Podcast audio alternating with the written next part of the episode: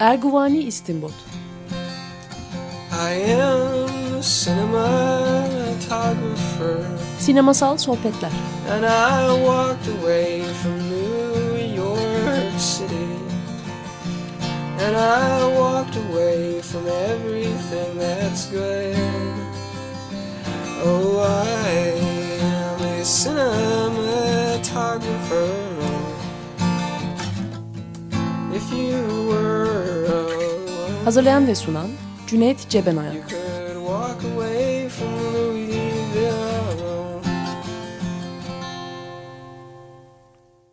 Merhaba, Açık Radyo'da Erguvani İstinbot programındayız. Ben Cüneyt Cebenayan, konuğum Kutlu Kan Kutlu ile Solaris'i konuşacağız. Solaris derken iki Solaris'i birden konuşacağız. Birincisi 1972 tarihli Andrei Tarkovski'nin Solaris'i, ikincisi de Steven Soderbergh'in 2002 2 Hmm. tarihli Solaris'i.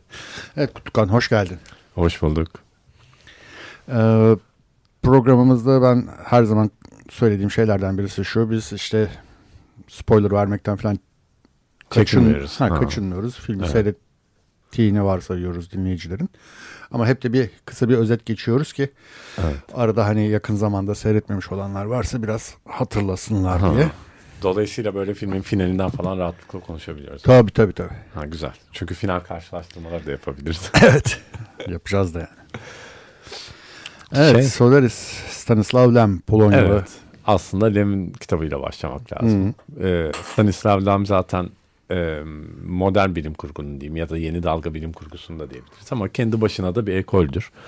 Ee, yani bu 50'lerde yükselen şeyin yeni sosyal e, bilimlere de yaslanan, felsefeye de çok e, felsefeyi de çok ön plana alan, felsefi soruları sormaya başlayan yeni tür bilim kurgunun önemli isimlerinden biri. Onun başyapıtlarından biri açıkçası Solaris. 61 tarihli diye hatırlıyorum. 60'ların başında yazılmıştı. Ve zaten e, eleştirel olarak gerçekten büyük bir şeyle, övgüyle donatılmış.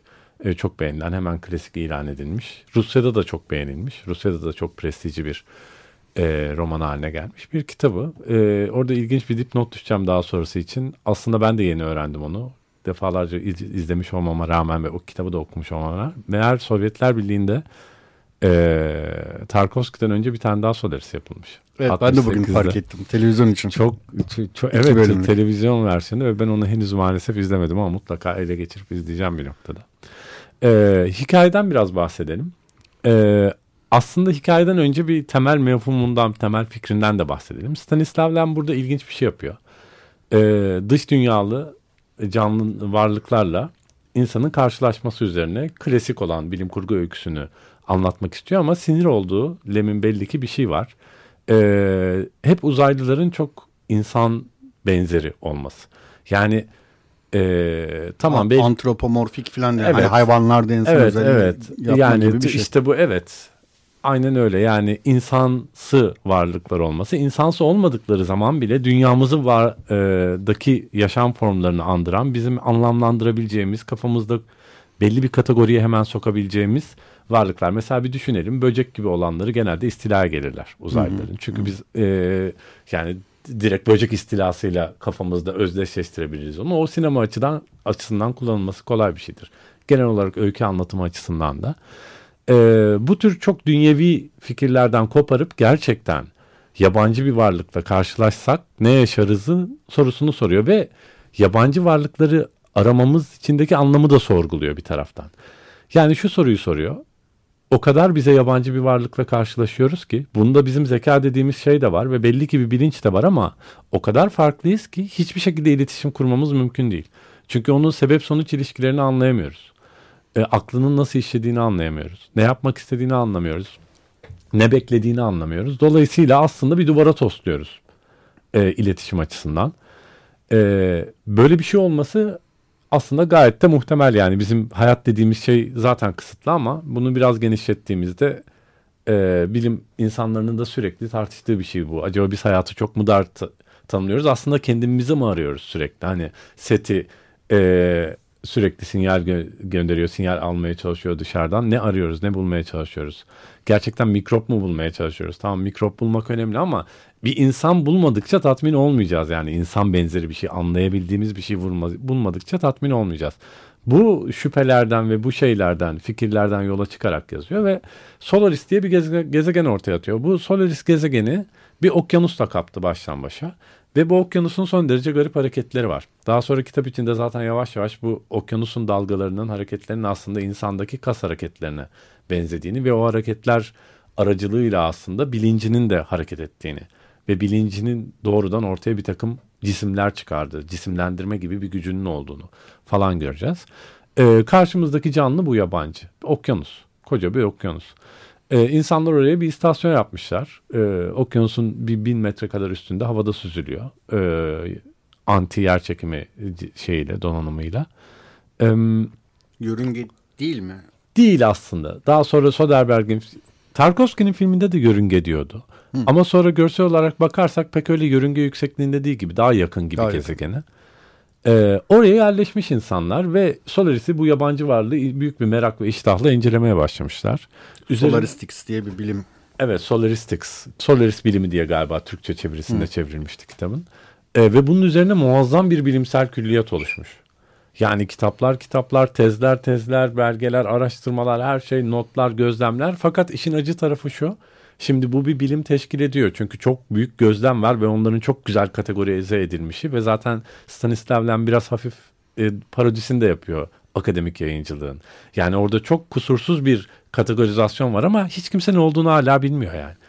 Giderek artan devasa böyle araştırmalar külliyatının ortasında sonuçta burada ne oluyor ya cevap verebilecek hiç kimse yok. Ekonomi gibi. İşte nomenklatür yani. deniyor ya yani kategorizasyon tasnif hmm. etme hakikaten tasnif etme ihtiyacının insanlığın bir artık zıvanadan çıkmış bir haline dönüşmüş durumda e, ve bir sonuç da alınamıyor. Burada işte bir kahramanımız var bizim. O oradaki insanların başına garip şeyler gelmeye başlamış. Oradan mesajlar geliyor. Ee, Chris Kelvin adındaki kahramanımız kahraman derken hani kahramansal özelliklere sahip olduğu için değil öykünün kahramanı anlamındaki kahraman diyorum. O bir psikolog onu göndermeye çöz şu işi ne oluyor orada garip şeyler garip mesajlar alıyoruz diye gönderiyorlar. O oraya gidiyor ve e, orada üç kişi zaten çalışıyor. Giderek e, bozulmuş artık oradaki araştırma. Ümit de kesilmiş belli ki. Hatta bir bekar evine dönmüş gibi yani. Evet aynen öyle. Çok di, e, şey düzensiz, intizamsız, dikkatsiz hiç kimse hmm. etrafa dikkat etmiyor falan. Ama sonra onun şeyini de öğreniyoruz. Üç tane orada çalışan sözde e, orada araştırma yapan bilim adamı olması gerekiyor. Fakat e, gittiğinde iki tane buluyor. Bir tanesi intihar etmiş. Aslında Chris Kelvin'in direkt tanıdığı tek bilim insanı intihar etmiş. Gibarian. Evet. E, Amerikan versiyonunda da yanılmıyorsam Gibarian diye tam Amerikan telaffuz ediyorlardı. Hmm. E, ve daha önemlisi e, bir not bırakan kendisine bir video kaydı şeklinde not bırakan bu Gibarian ya da Gibarian e, şey yapıyor. Hmm, ona başına gelen şeylerin aslında doğal bir sonucu olarak hayatını sonlandırdığını, kendisinin de bunu anlayacağını falan söylüyor ve ortaya şu çıkıyor ki orada cisimlenmiş insanlar var, yoktan yaratılmış. Ve bu insanlar oradaki her e, bilim insanının aslında geçmişinden, anılarından çıkarılmış, oradan cisimlendirilmiş insanlar ve aslında bu Solaris'teki okyanusun o insanlarla iletişim kurmaya çalışma e, girişiminin bir sonucu ya da e, insanın iletişim kurma çabasına ki radyasyon vererek yapıyorlar okyanusa bunu. Pek de dostane bir iletişim değil. E, karşılık olarak yapılmış bir şey. Giderek de ilk başta çünkü anlaşılmaz bazı objeler e, çıkarıyor. Bazı sonra anlaşılır e, insanların tanıdığı objelerin çok net bir şekilde yapay versiyonları olan plastik görünen nesneler yaratıyor okyanus. Sonra giderek insanla iletişiminde insanı da daha iyi belli ki tanıyor. Giderek zihninin derinlerine iniyor. Yani öyle bir şeyle karşı karşıyayız hmm. ki şimdi biz insan olarak birbirimizle konuşmaya alışkınız. Ve neyi sakladığımız, neyi gizlediğimiz, neyi nasıl sunduğumuz iletişimin çok çok önemli bir bölümü. Ve düşünürsek şimdi uzaylılarla karşılaşma üzerine öykülere bu model devam ediyor. Yani mesela e, Solaris karşısında polisiye diye bir şey olmazdı. Çünkü beyninin içini görüyor senin zaten yani. Hı hı. Dolayısıyla bu apayrı bir bilinç ve apayrı bir iletişim kurma biçimi. Telepati gibi de değil tam olarak. Çünkü yaratabiliyor beyninin içindeki şeyi bayağı etten kandan bir varlık yaratıyor karşında. Neurotics mi, Neuronins mi Nötrinolardan ya- Nötrino, e, pardon, oluşuyor. ha. Evet. atomlardan değil ama e, şey olmayan, Evet. dengeli olmayan bir Hmm. neyse. Çok nötrino. yakın zamana kadar nötrinoların benim bildiğim e, şey e, ağırlıksız oldukları ve zaten o yüzden maddenin içinden kolayca geçtikleri söyleniyordu ama son birkaç senenin özellikle bu e, Large Hadron Collider'ın şey çalışmalarında falan ortaya başka bir şey çıktı mı onu bilmiyorum ama hep böyle bir egzotik bir parçacık olarak bazı bilim kurgu şeylerinde kullanılır yani. Ağırlıksız oldukları o madde içinden geçtikleri için. Öyle bir açıklama yapılmış. Nötrinolardan oluşuyor. diye. Yani kanlı canlı dedin de onun için söyledim aslında. Kanlı canlı ama orası çok bir acayip. Görünürde öyle. Görünürde öyle. Yani hani makro düzeyde öyle. Evet. e, Ama gerçek kan değil kanları ya da Evet. ciltleri gerçek cilt değil. Çünkü Değil. kendi kendisini rejenere çok çabuk iyileşiyor. Evet. iyileşebiliyor. Hı hı.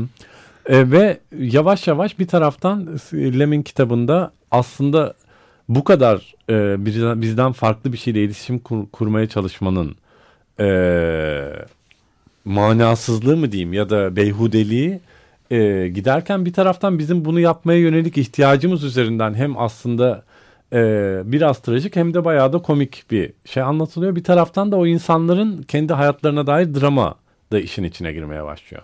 Yani klasik bir bilim kurgu e, tamamen zekayla ve felsefeyle ilgili bir soruyken yavaş yavaş işin içine drama da girmeye başlıyor. Bence yönet yani e, karakterlerin kendi kişisel dra- dramaları, travmalarından ortaya çıkan. Bence e, sinemada e, ilgi çekmesini sağlayan şeylerden biri de bu. Yani e, 2001'in 2001 usulü bilimsel ve felsefi sorular soran bir öykünün üstüne bir de kişisel dramanın bindirildiğini düşünelim. Mesela 2001'de bu yoktur. Kişisel drama hiç yoktur. Ee, tek kişisel drama bence Hal'ınkidir orada yani. Bilgisayarınki, yapay zekanınki. Ee, bunda da nitekim e, iki filmde de iki ayrı yöne çekilmiş bu drama. Aslında bilim kurgu kısmıyla iki yönetmen de çok fazla ilgilenmemiş. Biraz var kitapta alınmış. O e, Solaris filmi hafif e, Tarkovski'nin şeyleri e, uyarlamasında geçiyor. Atıfta bulunuluyor falan ama Soderbergh'inkinde hiç yok. Ama ikisinde de çok farklı dramalar var. Yani bir tanesinde toprakla, köklerle, baba ocağı ile ilgili yoğun bir drama var. Öbüründe iki insanın ilişkisi üzerine yani bir insanın bir insanı aslında ne kadar tanıyabileceği. Aslında birbirimizi gerçek anlamda tanıyıp tanımadığımız üzerine Solaris'in tanımama e, te- temasını tamamen alıp orada insan ilişkisine yansıtıp aşk filmi çıkarmış Soderbergh ondan. O da ilginç bir deneme.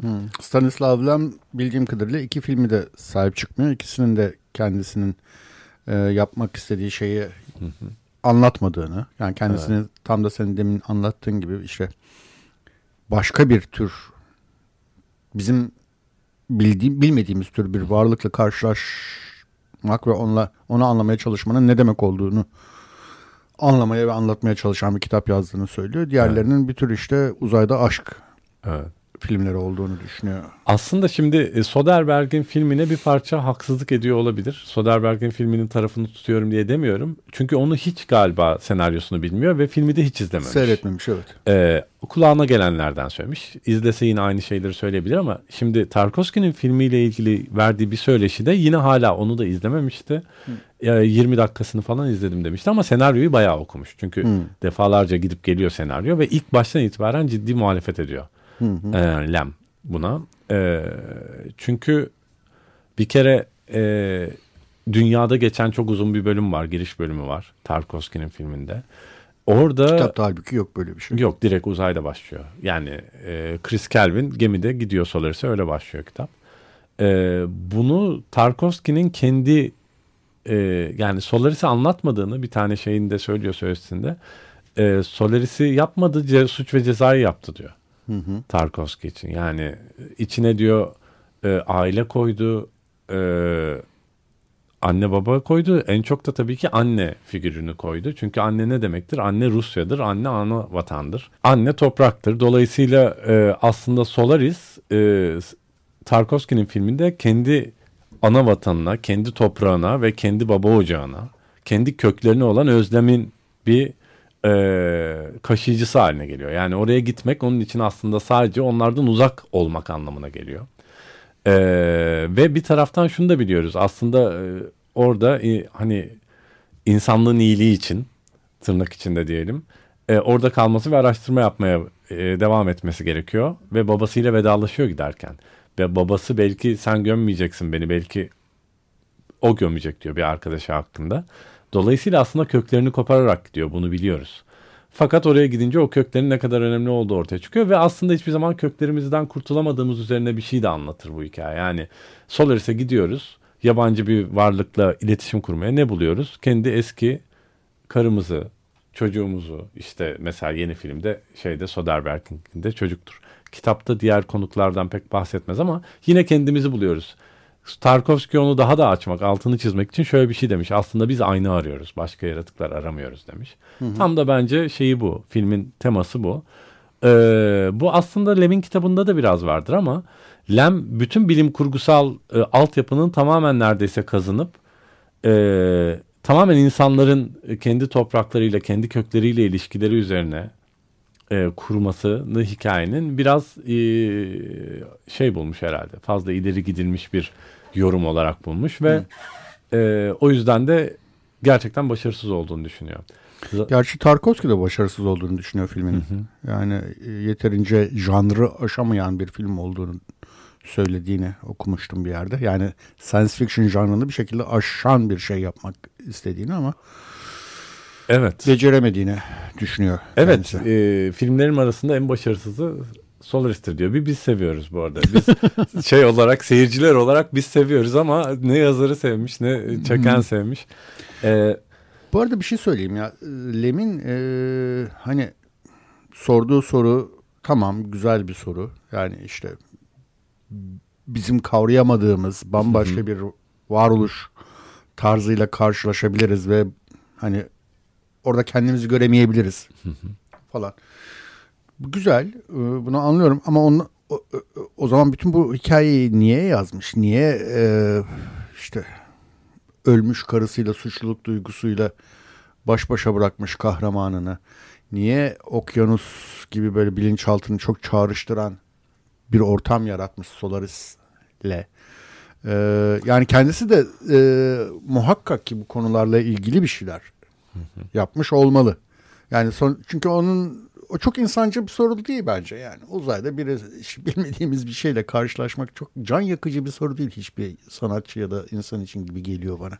Ee, şimdi bahsettiğin şey zaten e, Tarkovski'nin kitlendiği ve tamamen filmin üstüne e, kurduğu o mesele. Hı hı e, aslında kendi bilinçaltımızla karşı karşıya kalmamız oraya Hı-hı. gidince. Zaten aslında bence insani tarafı hakikaten kitabın ve kitapta var o aslında evet. aynı, aynı şekilde veriliyor. Ama kitapta bence sadece kitapta işleyebilecek bir şey var. E, o kitapta böyle bazen onlarca sayfa devam eden e, teoriler, gezegenin aslında ne yaptığı üzerine, na, nasıl işlediği üzerine ve bunların hepsi aslında e, yazarlık e, o açısından gayet ustalıklı yazılmış. Yani aslında e, insan öyküsü okurken Kelvin, Chris Kelvin'in başına neler geleceğini merak ederken birdenbire karşınıza 15 sayfalık Solaris, Solaristics üzerine bir şey çıkıyor. Ama o kadar iyi dengelemiş ki onu hem e, hep bir tebessümle okuyorsun okuyorsunuz onları hem de bir taraftan aslında e, insanın kafasının yani genel olarak bir medeniyet olarak da diyeceğim alışkanlıklar silsilesi olarak insanın kafasının nasıl işlediği üzerine de orada ince eleştiriler de var. Hı hı. Yani aslında yine temel malzemesi insan çünkü Solaris'i çözemiyoruz zaten. Biraz Oraya... belki şunu da demek istiyor olabilir mi? Kendinle karşılaşırsın ama kendini de çözemezsin kardeşim. Yani yine Evet yani temel malzememiz bizim kendimizdir diyor aslında biraz. Aha. Kitap bunu diyor yani e, Stanislav Lem bu konuda ne kadar itirazda bulundu bilmiyorum ama nihayetinde o kitabı okuduğu zaman da insanın aldığı şey şu e, biz buraya gidiyoruz. Niçin gitme ihtiyacı hissediyoruz? Niye e, her şeyi açıklama ihtiyacı hissediyoruz? Bunlar aslında insanın kendisiyle ilgili felsefi sorular. Ve bir şey anlayamazsak ne olacak? Şimdi bu tartışma aslında Tanrı'ya kadar gidiyor. Yani bizim bilinemez, anlaşılamaz karşısındaki insanın verdiği tepki, belki çaresizliği, belki depresyonu, hı hı. ona tutunması. Çünkü Chris Kelvin'in yaşadığı e, süreçler ve diğer insanların ilginçtir. Yani e, tutkulu bir şekilde tutunduğu bir nokta vardır. Bir tanesinde ilkinde daha ilk intihar etmiş eski karısı e, geldiğinde ilk başta gemiye gönderip uzaya gö koyup uzaya gönderir. Direkt öldürmeye çalışır yani. Hı hı. İkincisini kabul eder. ikinci hı. gelişini. ilginç e, savrulmaları var ve hakikaten insanın kendisi üzerine bir şey haline geliyor. Şimdi e, Stanislav Lem'in yaptığı şekliyle yani Solaris bilimiyle dalgasını geçerek işte akademik parodiden ufak ufak şey yaparak bir taraftan da ciddi bir şekilde uzaydaki hayata kafa yorarak yapılacak anlatılacak öykü bence sadece kağıt üzerinde olabilir. Yani filmle bence böyle bir öykü anlatmanız çok zor. E, muhtemelen de çok sıkıcı bir öykü olur. İkisi de iyi yönetmenler. Soderbergh'de, Tarkovski'de. İkisi de bence dramanın kısmını alıp içinden insanla ilgili doğrudan ilgili olan sadece ona kitlenmişler. Ve ikisi de kendi açılımlarını bulmuş. Tarkovski kendi sinemasına oturtmuş. Aslında Soderbergh de bence kendi sinemasına oturtmuş. Yani hani Schizopolis falan gibi şeylerle çok da uzak değil bence yani. Hani e, hmm. Solaris sonuçta. Ya da Sex Lies and Videotape'le de çok uzak değil mesela yani. Aslında Soderbergh'in yapacağı e, iki tane önümüze film koysa hangisini Soderbergh yapar bunu dese iki senaryo koyup direkt bunu Soderbergh yapar, bunu Tarkovski yapar deriz daha filmleri görmeden. İki yönetmen de kendine göre olmuş ama işte tabii yazarların özellikle de başyapıtları imza atmış yazarların her zaman böyle bir direnci vardır. Yani benim öyküm bununla hiç ilgili değil niye böyle bir şey yaptın diye. Aynı şey e, Stanley Kubrick'in mesela Stephen King'de Shining'inde de yaşanmıştır. Bu e, dolayısıyla normal bir şey. Evet, şimdi şey dinleyelim. Ee, Bach'tan Ich ruf zu dir Herr Jesu Christ. Bu Solaris, Tarkovski Solaris'inden bir parça. Merhaba, e, Erguani İstinbot'tayız. Ben Cüneyt Cebenayan, konuğum Kutlukan Kutlu ile Soderbergh ve Tarkovski'nin Solaris'lerini konuşuyoruz. E, aklıma şöyle bir şey de geliyor Kutlukan. E, e, anne, baba ve oğul üçgeni var ya bu filmde. Evet. E, ki başka filmlerinde de var. İşte aynada e, annesiyle karısını aynı oyuncuya, aynı kadın oyuncuya oynatıyor. Bu filmde de e, büyük bir benzerlik var anneyle karısı arasında. E, Harry ile annesi arasında. Annesine işte çocukluğunda çekilmiş filmlerde falan görüyoruz hı hı. ve giysileri de paylaşıyorlar. Evet. Benzer giysiler giyiyorlar, benzer şallar e, takıyorlar. E, bu bayağı bir işte Ödipal karmaşayı çağrıştırıyor. Yani sevgiliyle anneyi özdeşleştirmek, sevgili de anneyle ilişki kurmak. Hı hı. Ve tabii babaya karşı duyulan bir suçluluk duygusu da hı hı. var. Babaya karşı filmin başında bir öfke ve pek de bir iletişim kuramayan bir baba oğul evet. görüyoruz ama filmin sonunda babasının dizlerine kapanan ve ondan neredeyse bir af dileyen bir çocuk gibi evet. görüyoruz e, kahramanımızı. Yani hani böyle bir ödipal karmaşa çerçevesine de oturtulabilir. Evet, belki ya, Tarkovski filmlerinde herhalde gerçekten bulmamak zordur herhangi bir filminde buna benzer bir şey ama burada gerçekten aynadaki gibi çok net bir şekilde. Hı hı. Hatta Stanislav Lem'in hakikaten kitabında hiç buna dair bir şey olmamasına rağmen çıkarılmış konmuş. Stanislav Lem'in söylediği şey o. Anneyi koymuş dediği. Bu Anladım. aslında hı hı. o e, kök ve toprak sevgisi e, bir anlamda orada anne Rusya oluyor gibi ve yani Rusya aşkı ve toprak aşkı anne aşkına dönüşüyor ve o ilginç e, şeyler ortaya çıkarıyor. Garip denklemler ortaya çıkarıyor. Mesela o e, geçmişine e, dair şeyi çektiği bu filmi yanında alıp götürüyor Solaris'e. Hatta oradaki e, karısının eski karısının kopyasına izletiyor o filmi. O da Hı-hı. nasıl bir e, eziyettir, nasıl bir işkencedir Ve hatta e, anneyle gelin arasında da ciddi bir tabii, tabii. çatışma olduğunu da öğreniyoruz. Ama orada ilk başta kendi çocukluğunu görüyoruz Chris Calvin'in. Ondan sonra muhtemelen onun elindeki kamerayla çekilmiş annesinin tamamen çok duru bir görüntüsünü görüyoruz. Tam hakikaten bir çocuğun hatırlayabileceği gibi bir huzur veren bir anne imgesi. Yine de bir huzursuzluk yok mu o görüntüde? Bu ee, çok uzun böyle acayip uzun evet, bir... Evet evet kendisi e, ama evet evet ee, Bana bir garip gelen bir şey var o, o Anne fotoğrafta. figürü hiçbir zaman şey değil, mutlu gibi değil. Zaten değil. en sonunda da gelip e, ona bir şey verdiğinde, nasihat verdiğinde bile e, aralarındaki aslında çok nasıl diyeyim e, kendini iyi hissettirici bir ilişki değil çok e, yaşadıkları. Neydi o nasihat? Ben hatırlayamadım şimdi. E, e, kısaca eleştiriyor aslında onun yaptığını. Nasıl bu hale geldin? Şu ha, e, işte üstün başın dağınık aha, gibi. Evet evet, evet. kolunu aslında, yıkıyor. Evet. Aha. Ondan sonra genel olarak aslında mutsuz haline dair e, gözlemlerde de bulunuyor. Orada anne figüründen birdenbire karısına geçiyoruz. Görsel olarak da dolayısıyla Hı. bir bindirme var. Hı. Başka bir yerde de bu bahsettiğimiz sahnenin başında aslında Natalya Bondarchuk'un oynadığı Harry yani eski e, karısının kopyasının görüntüsünü var. Oradan e, adama geçiyoruz. Adam kalkıyor, yürüyor, sarılıyor ve sarıldığı annesi. Yani sürekli görsel olarak da zaten o şey yapılıyor. Çağrıştırma, o bağlantı kuruluyor. Onu çok özel olarak yapmış yani. Anne figürüyle e, intihar etmiş e, karısının resmini sürekli üst üste bindiriyor. Şimdi burada da ilginç bir şey var. E, annesinin olmadığını biliyoruz artık. Daha dünyadayken yoklar. Resmini alıp bakıyor. E, ve karısı da intihar etmiş. Şimdi sanki ikisi acaba ben şeyi de sürekli düşündüm. Anneye dair de bir, vicdan azabı var. Hı. Çünkü Solaris'e geldiğinde e, ilişkileri bitmiş, evden çıkmış gitmiş e, Chris Kelvin ve e, karısı zehir şırınga ederek yanlış hatırlamıyorsam intihar etmiş. Ve onunla o vicdan azabı Solaris'in sürekli kafasına kalktığı bir şey haline geliyor burada. Ve onunla anneyle bağlantı kurunca acaba anneyle ilgili e, de böyle bir vicdan azabı mı var gibi e, düşünüyor insan. Baba kısmıysa Oedipal komplekste e, babanın yerine geçmek ve dahası babayı öldürmek de bir e, şeydir. Adımdır diyeyim. Tabii çok Nihai adımdır. E, burada yola çıktak, çıkacakları zaman şöyle bir şey diyor babası.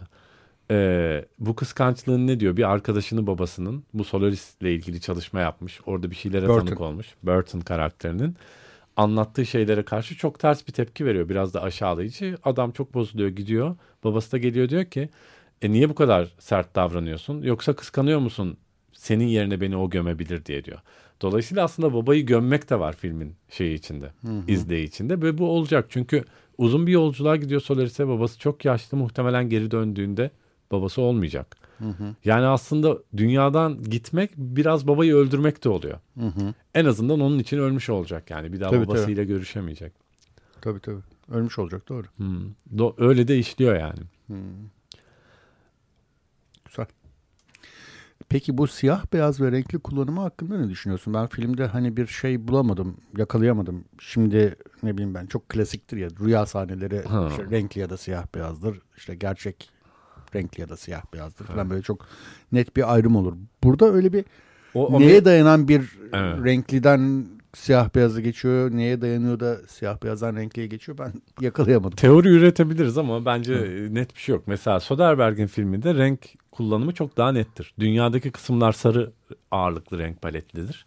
Hem daha nostaljiktir. Ee, şeydekiler ise e, istasyondakiler ise çok mavi, çok keskin mavi ağırlıklı bir renk paletine sahiptir. Onda mesela pratik bir şey var. Hiçbir açıklama yapmadan sürekli bir dünya sahnesine geçiyor. Bir e, Solaris sahnesine geçiyor istasyon. Çok rahat ayırt edebiliyorsun o yüzden. Tam da bahsettiğin gibi yani. Amerikalıların e, pratikliği diyeyim bu. Yani hani tamamen kullanıma e, önem veren anlatış biçiminin bir şeyi, e, ürünü. Tarkovski'ninkinde ise bir noktaya kadar bir kere televizyon kayıtları ve televizyon yayınları siyah beyaz. Ee, ama e, direkt televizyon ekranından görüyoruz. Sonra televizyonun içine giriyoruz. Oradaki bütün sahneyi siyah beyaz izliyoruz. Mesela bu Bertan'ın anlattığı e, Solaris'te yaşadığı karşılaşma, e, oradaki tecrübesi 4 metre boyunda dev bir bebek görüyor falan. E, ondan sonra onlar siyah beyaz. Sonra e, ilk başta dünyadaki sahneler falan hep e, renkli. Şeye dönüyor. E, evdeyken, renkliyken Bertin arıyor bunları. Televizyonda beliriyor. Öyle bir e, iletişim sistemi kul- hayal etmişler. Skype gibi. Evet ama yani bayağı televizyon yayını kesilip ben Evet. arıyorum. ve Adamın Bertin'in suratı çıkıyor. Bir şey söylemeyi unuttum diyor. Onu siyah beyaz görüyoruz. Ondan sonra Bertin'in araba yolculuğuna geçiyoruz. Hatta Kelvin'in gideceğini bildiğimiz için Kelvin'in araba yolculuğu zannediyoruz ilk başta ama Bertin çıkıyor. Oğluyla birlikte ki oğlunu bırakacaktı bırakmamış. Onu da alıp götürmüş. O kadar. Sinirlenince evet.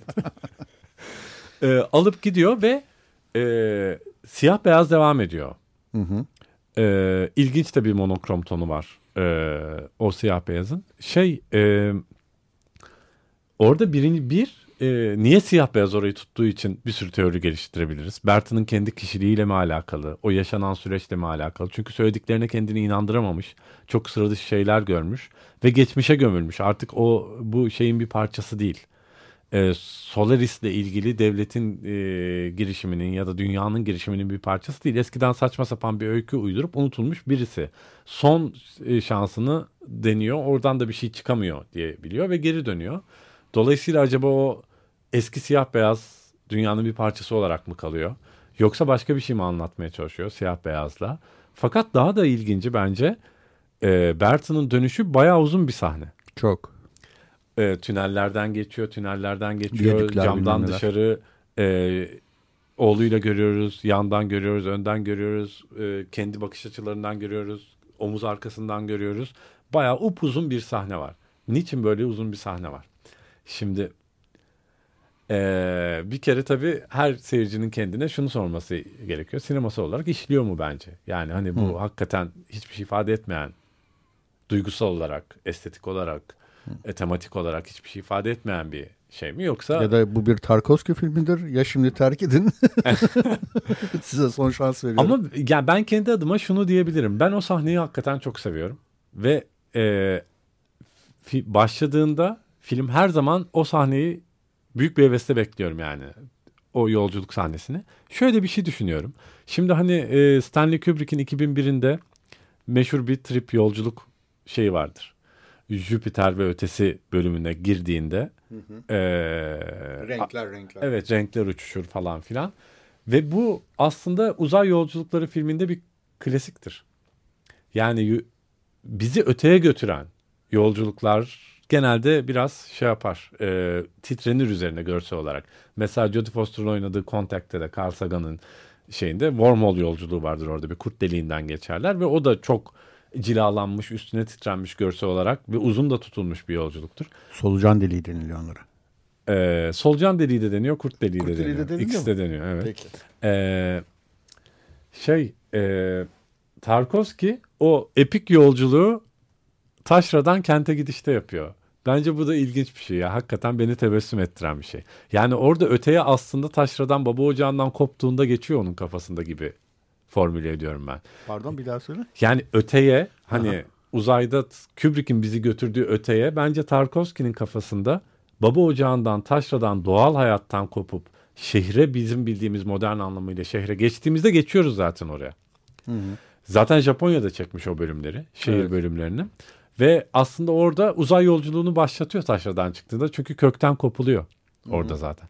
Ama Asıl yolculuk belki baba ocağından çıkış evet mıdır? tabii ki burası aslında Ama o baba ocağından çıkan Burton Kelvin değil, ki. ama his his olarak e, Kelvin'in yolculuğu. İşte hani Dark City'de de şeyde kullandıkları bir e, teknik vardır.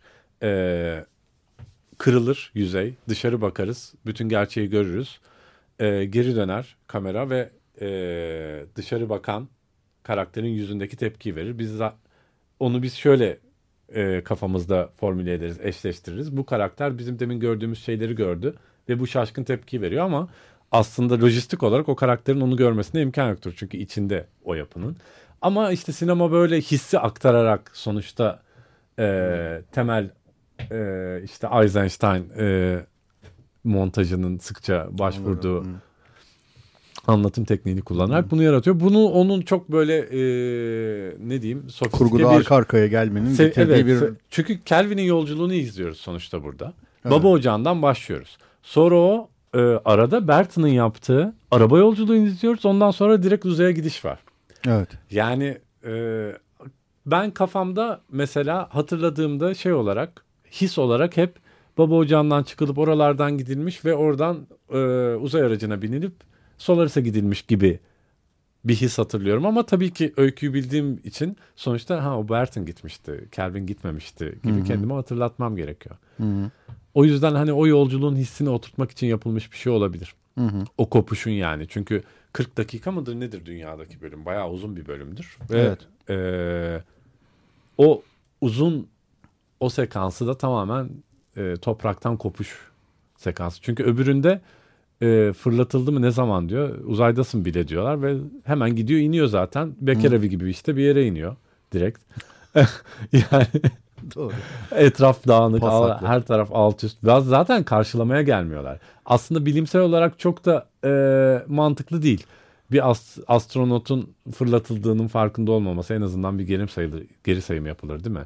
Ya yani da bir de büyük bir değişim geçirmesi lazım değil mi? Gravitasyon. yani artık ne teknoloji kullanıyorlarsa ama Evet. e, olması lazım ama hiç onlarla ilgilenmiyor. İşte bilimi tamamen çıkarmaya çalışmış. Zaten Hmm. kendisi diyor. Yani o mekanın mesela dizaynını da olabildiğince 2001'i seyretmiş ve hiç sevmemiş. Hı, soğuk ve insancıl olmayan bir film olarak. Yani evet teknoloji fuarı, fuarı gibi gelmiş ona. Hı. Ee, çok fazla detaylarıyla gelecekteki teknolojinin detaylarıyla çok ilgilenildiğini bunu da filmi biraz e, daha insani ve ahlaki konulardan kopardığını söylüyor e, Tarkovski. Kendisi bunun tam tersini yapmaya çalışmış. Yani oraya indiğimizde Solaris'teki o istasyonda herhangi normal yaşanan bir yere inmiş gibi çok rahatlıkla adapte olabilmeliyiz seyirci olarak onun kafasında. Yani onunla uğraşmamalıyız. Nasıl yeni olduğuyla her şeyin. Doğrudan karakterlere ve drama odaklanabilmeliyiz. O yüzden bilim kurguyu atmaya çalışıyor içinden hakikaten. Ee, şey David Cronenberg Existence'i çektiğinde şey demişti. Temelde Blade Runner'ı tamamen attım de. demişti yani Blade Runner'ın bilim kurguda temsil ettiği ne varsa hepsini atarak bir bilim kurgu yapmaya çalıştım. O da organik bir bilim kurgu yapmaya çalışmıştı ya Matrix'in organik ve bu da işte hakikaten 2001'in e, Matrix to- dedim bu arada da Matrix lafı şeyde de geçiyor bu arada. Solaris'te geçiyor bir yerde. Bunlar bir tür Matrix gibi bir tanım Ha. geçiyor. Evet evet. Yani Matrix acaba Solaris'ten mi etkilendi diye o lafı duyduğumda. Ee, ama geçti. Matrix eski bir terminoloji. Yani Ee, tabii şey- matematikte de var mat- Hmm. Matrix falan filan da hani neyse. Yani bir gerçekliğin gerçek olmayan bir Hmm, versiyonu. Evet. Neyse. Doğru evet. Aslında yapay gerçeklik filmin ilginç şeylerinden biri. Mesela e, Inception'ı dönüp Solaris'le kafada karşılaştırmak o da ilginç bir şeydir, kıyastır. Özellikle orada Leonardo DiCaprio'nun e, eski karısı Hı hı. ki Mal, o da Mor intihar ediyor. Kotiler. Aha. Kotiler. Ve bunlar yapay bir evrende baş başa bir hayat yaşıyorlar. Aha. Yani aslında Solaris'te anlatılan Kelvin'le Harry karakterlerinin yaşadığı, Solaris'te yaşadığı o yapay, yani bu Matrix öncesi yapay, elektronik öncesi bir yapaylık formülü. Yani yapay yaşam, yapay hafıza, belki yapay tecrübelerin içine katıldığı ve e, dediğim gibi Matrix'te artık bunu elektronikle, işte siber uzayla falan yapılıyor. Hepsi bunların. E, beynin uyarılmasıyla. Hı hı. Ben tam bu program öncesinde yaptığımız programda yine Inception'ı bir başka filme benzetmiştim. Nasıl benzettiğimi şimdi tam hatırlamıyorum ama şey Wim Wenders'in e, Dünyanın Sonuna Yolculuk var ya biz Hmm, Anas, evet. Anas, Welt. Orada da Inception'la e, bir takım paralellikler kurduydum ama şimdi tam nasıl kurduydum hatırlayamayacağım ama Ee, şöyle, iki program üst üste ben, geliyor. ben ben kurayım. Kur. Buyur. Ee, orada rüyalarını kaydeden ve buna tamamen saplanan insanlar vardı. evet tabii. Aha. Aha, e, dolayısıyla aslında Inception'da kendi yarattığın yapaylığın esiri olmak gibi e, bir şeye ki Tabii o dünyada takılıp kalma. Yani malın o dünyadan çıkmak istememesi, Marianne Cotillard'ın çıkmak istememesi gibi Solveig Don Martin'in temsil ettiği kişinin de çıkmak istememesi ve bir takım başka paralellikler falan daha vardı ama yani ama Ee, evet dediğin gibi. Evet ve o film bence e, gerçekten bilim kurguda erken gelmiş döneminden filmlerden biri. Yani e, 90'ların sonuna doğru gelseydi çok daha rahat anlaşılırdı. Biraz bence gümbürtüye gitmiştir hani popüler ilgi açısından. E, Inception'dan e, başka bir şey de var Solaris'le alakalı. Aslında kitapta da biraz olan Tarkovski'nin filminde bir parça daha değinilen Soderbergh'in filmini tamamen neredeyse üstüne kurduğu bir şey. Ee, Dom malı nasıl vazgeçebilir ondan? Şunu fark eder. Aslında bu kadın e, kendi hatırladığı kişinin bir cisimlendirilmiş hali. Aslında karısının kendisi değil. Kendisi karısını nasıl hatırlıyorsa, ona neler yakıştırdıysa, kafasında nasıl biçimlendirdiyse onun dışa vurumu. Hı hı. Belki öyle bir kadın bile değil. Hı hı. Kadın aslında tamamen onun izlenimlerinden oluşuyor. Hı hı. Dolayısıyla sen benim sen e, ben ne kadar seni detaylı sevgiyle, ilgiyle hatırlıyor da olsam bu senin kötü bir kopyan der ve vazgeçebilir ondan. Ee, aynı kriz e, Soderbergh'in çektiği Solaris'te de var. Ee, Rhea karakteri oradaki İngilizce çevirisinde Rhea demişler adını. O yüzden Soderbergh onu kullanıyor. Harry kullanmıyor. Rhea karakteri şey diyor bir noktada George Clooney'nin oynadığı e, Chris Calvin'e. E, sen beni intihara meyilli hatırladığın için ben intihara meyilli birisiyim diyor. Hakikaten de o karakter daha e, nevrotiktir şeydeki karakterden. Tarkovski'nin filmindeki karakterden. Onun varoluşsal tedirginliği ve korkusu çok daha büyüktür. E, yani onu iyice altını çizmiş. Çünkü o e, intihar etmiş olan eski karısına George Clooney'nin oynadığı karakterin yakıştırdığı bir şey. O öyle açıklıyor durumu. Yani zaten nevrotik bir insandı. E, dolayısıyla da aslında intiharından dolayı da tamamen onu suçluyor. Görüyoruz. Hatırladığı şeylerden de yola çıkınca. O yüzden de o karakter öyle birisi oluyor. Onun üzerinden ben şunu düşünüyorum. Aslında e, biraz bu tabii biraz hani işin e, depresif ve moral bozucu tarafı ama en sevdiğimiz insanlarda bile aslında e, hala kendimizi seviyor gibiyiz. Yani kendi inşa ettiğimiz imgeleri seviyoruz. Gördüğümüz e, şeylerden, e, donelerden diyeyim. Tabii done kadar küçük bir şey değil bu. Çok daha büyük bir e, deneyim altını e, yaşıyoruz ama o o resimden sonuçta bizim çizdiğimiz, bakarak çizdiğimiz haritayı seviyoruz. Hı hı. Ya da onu, ondan nefret ediyoruz ya da. Evet ya da ona kızıyoruz, ondan nefret ediyoruz. Yani hani bu Baudrillard'ın e, coğrafya ve harita şeyi vardır ya Matrix'te de kullanılan. İşte Matrix'te Baudrillard'dan etkilenmiştir. E, aslında birbirimizin sevgili olsak, e, eş olsak, e, sürekli birlikte yaşıyor olsak bile birbirimizi haritalarını çizdiğimizi ve aslında bu haritaları da birbirimize biraz dayattığımızı ve birbirimizin gözünde e, birbirimizin çizdiği haritalarında biraz esiri olduğunu, mahkumu olduğumuzu da anlatıyor gibi geldi bana. O yüzden de çok düz bir ilişki filmi gibi de gördüm ben Soderbergh'in filmini. Ve onu da Inception'da çok rahat bağlıyorum. Inception'da zaten bunu çok net söyler Dom nihayetinde o son bırakma konuşmasını yaparken. Peki bir şarkı daha dinleyelim. Bu sefer Soderbergh'in Solaris'inden. Evet. Sen sun istersen. Bu Soderbergh'in filminin müziklerini, Solaris'in müziklerini Cliff Martinez yapmıştı ki aslında Soderbergh'in neredeyse bütün filmlerin müziklerini o yapıyor. Ee, bayağı verimli bir ortaklıkları var. Ee, burada e, hakikaten bütün parçalar birbirine de andırır. Belli bir elektronik e, sound tutturmuş. Ona tamamen sadık kalmış. Bütün albümün baştan sona o dolayısıyla dinlerseniz tek bir şarkı dinlediğim gibi de gelebilir ama e, sevilen de bir uzay müziği diyeceğim buna artık. Cliff Martinez'in e, Solaris Soundtrack albümünden First Sleep. 94.9 Açık Radyo'dayız. Erguani İstinbot programında ben Cüneyt Cebenayan, konuğum Kutlukan Kutlu ile Soderbergh'in ve Tarkovski'nin Solaris'lerini konuşuyoruz.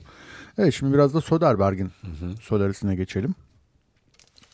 Demin arada konuşuyorduk kendi aramızda. Evet, Solaris en temel şeyi atmış değil mi? Yani Okyanusu. Okyanusu atmış. E, İlk önce şöyle bir girizgah yapayım ben buna. Ee, hakikaten Soderbergh'in Solaris'i pek sevilmiyor. Yani e,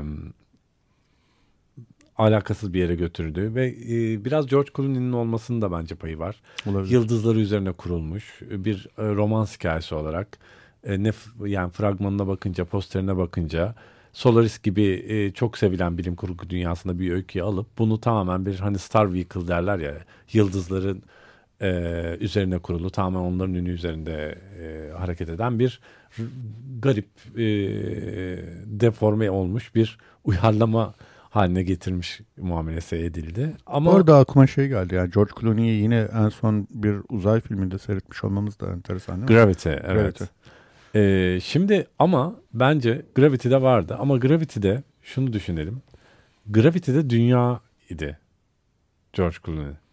Yani aslında hani bu e, güven vericiliğiyle, o gülümsemesinin güven vericiliğiyle. Çünkü Sandra Bullock dağılan karakterdir orada. Tabii. Depresyondaki karakterdir. Birisi Kowalski en sıradan Polonyalı ismi. Diğeri Stone olmuş. A- Aynen olmuş. öyle evet yani o e, bize baş parmağını kaldırıp her şey yolunda diyen kendinden emin Amerikalı Ee, nitekim bilim insanı değildir o mesela ama tecrübelidir Ya, falan. hatta kendisini kamyon şoförü olarak Evet aynen Harika. öyle. Şimdi burada e, Clooney için bence daha zor bir rol. Çünkü burada Sandra Bullock'un oradaki rolüne yakın bir rol Hı hı. var.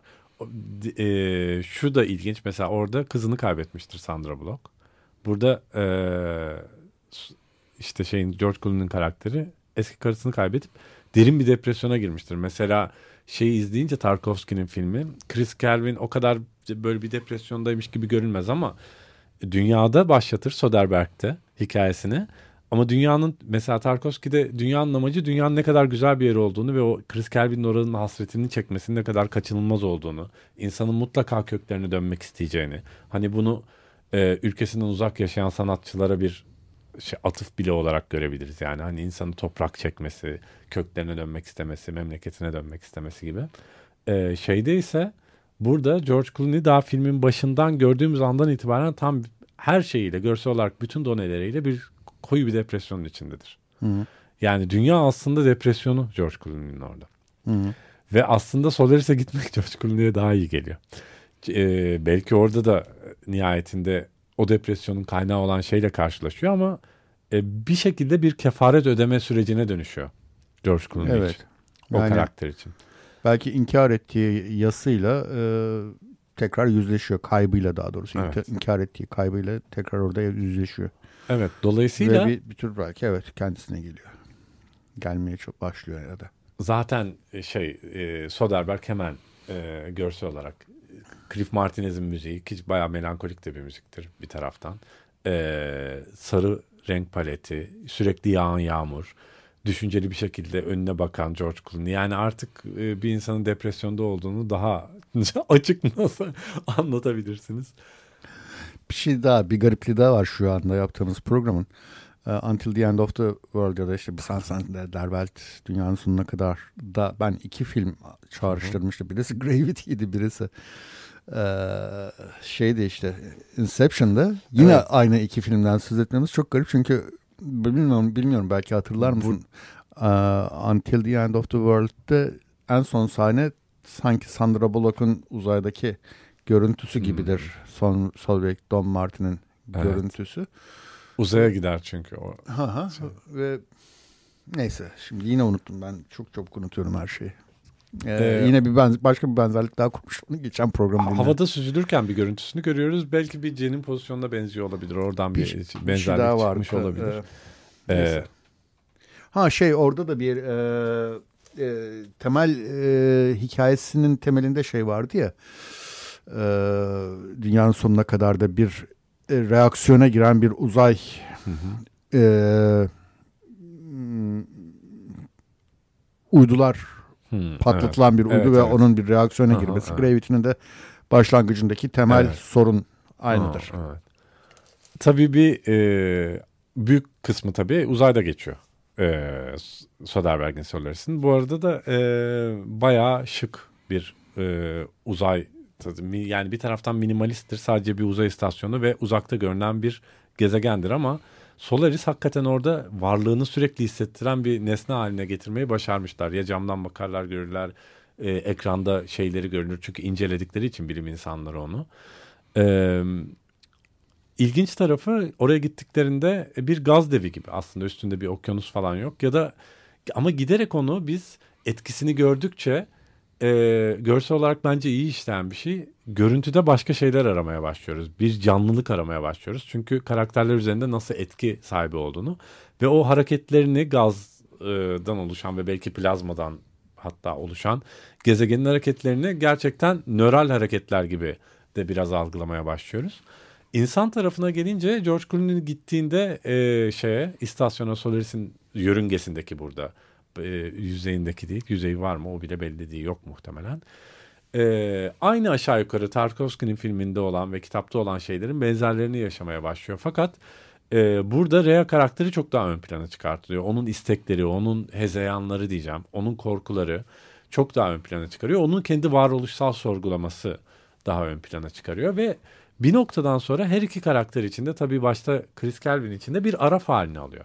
Yani sanki Solaris insanların e, yaptıkları şeyleri düşünüp kefaret ödeyebilecekleri kendilerini suçladıkları bütün meselelerle yüzleşecekleri, belki bilinçaltı düzeyinde kalmış, belki de zaten gündelik hayatta sürekli uğraştırdıkları, uğraştıkları bütün e, kendilerini e, yerden yere vurmalarına sebep olan vicdan azaplarıyla karşı karşıya kalacakları bir tür e, nasıl diyeyim e, Teda- ara, evet. Terapi odası.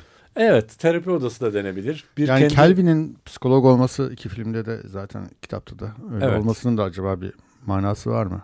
tabii ki bu e, Hatta aslında şey de öyledir ya Antichrist'ta da bir Evet. yolculuk yapılır ve bir bir yerlere gidilir. Orada da bir Solaris benzetmesi olabilir belki. Çünkü doğrudan doğruya Tarkovski'ye selam da çakar ya film. Evet tabii ki yani e, kaldı ki melankoliya ile de mesela arada bağlantılar kurulabilir. Ama nihayetinde e, bu büyük gezegeni yine Stanislav'in arzusu hilafını diyeceğim. E, gerçekten ciddiye almıyor Soderbergh'de yani ne olduğunu Solaris'in. Tamamen insana kitleniyor. Tarkovski'den daha da çok insana kitleniyor. Dolayısıyla Lem seyretse muhtemelen daha da çok sinirlenir. Çünkü e, sadece bir uyaran olarak ya da bir ortam olarak alıyor Solaris'i. Hiç ne olduğunu merak da etmiyor. Sadece insanlarını merak ediyor Soderbergh.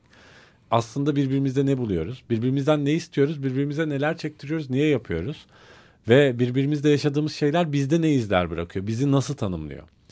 Ee, George Clooney karakteri aslında ikisinde de Tanrı imgesi olması bir taraftan da ilginçtir. Yani hani o e, müsrif oğlun eve dönüşü aslında bir e, dini bir hikayedir bir taraftan. Aslında insanın Tanrı tarafından bağışlanmasının da bir simgesidir o.